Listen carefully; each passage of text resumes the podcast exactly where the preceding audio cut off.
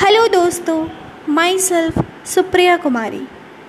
आज मैं आपको कोरोना वायरस से फैले संक्रमण से बचने के उपाय को बता रही हूँ। अभी पूरा शहर, पूरा देश इस संक्रमण से परेशान है। कहीं कहीं आंशिक लॉकडाउन भी हो चुका है, लेकिन कई कई जगहों में लॉकडाउन पूरी तरह से नहीं चल रहा है।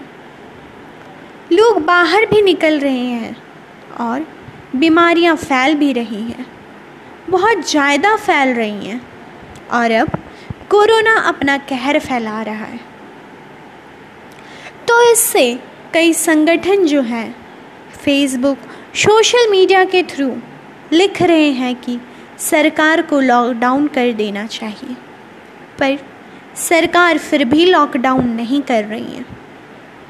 तो इससे बचने का एक ही उपाय है, वो है लॉक सेल्फ जी हाँ आप सही सुने लॉक सेल्फ आज प्रत्येक शहर कोरोना के कहर से परेशान है।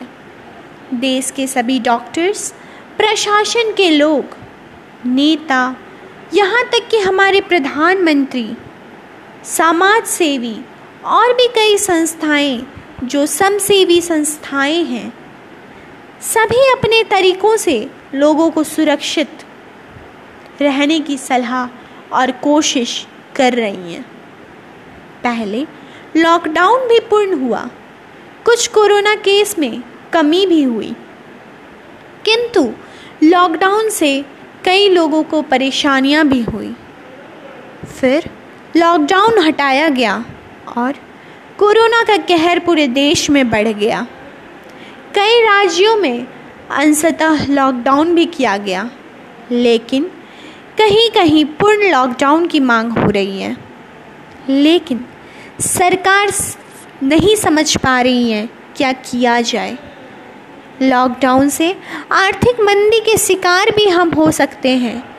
हमारे साथ कई लोग आर्थिक मंदी के शिकार हो सकते हैं। अतः अब सब कुछ अपने ही हाथ में है। आप ही अब कुछ कर सकते हैं।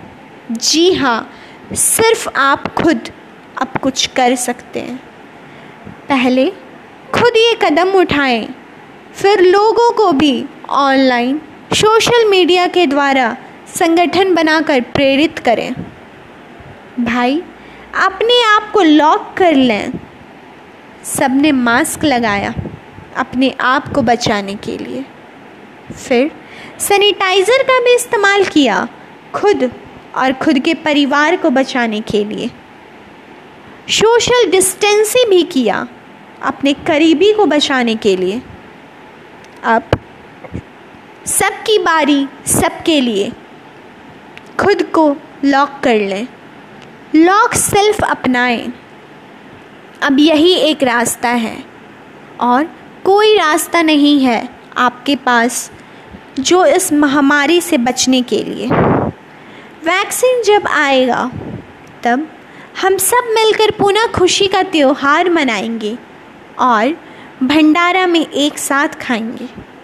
पर तब तक घर पे ही रहें, खुद भी सुरक्षित रहें और अपने करीबियों को भी सुरक्षित रखें। Lock self. Thank you.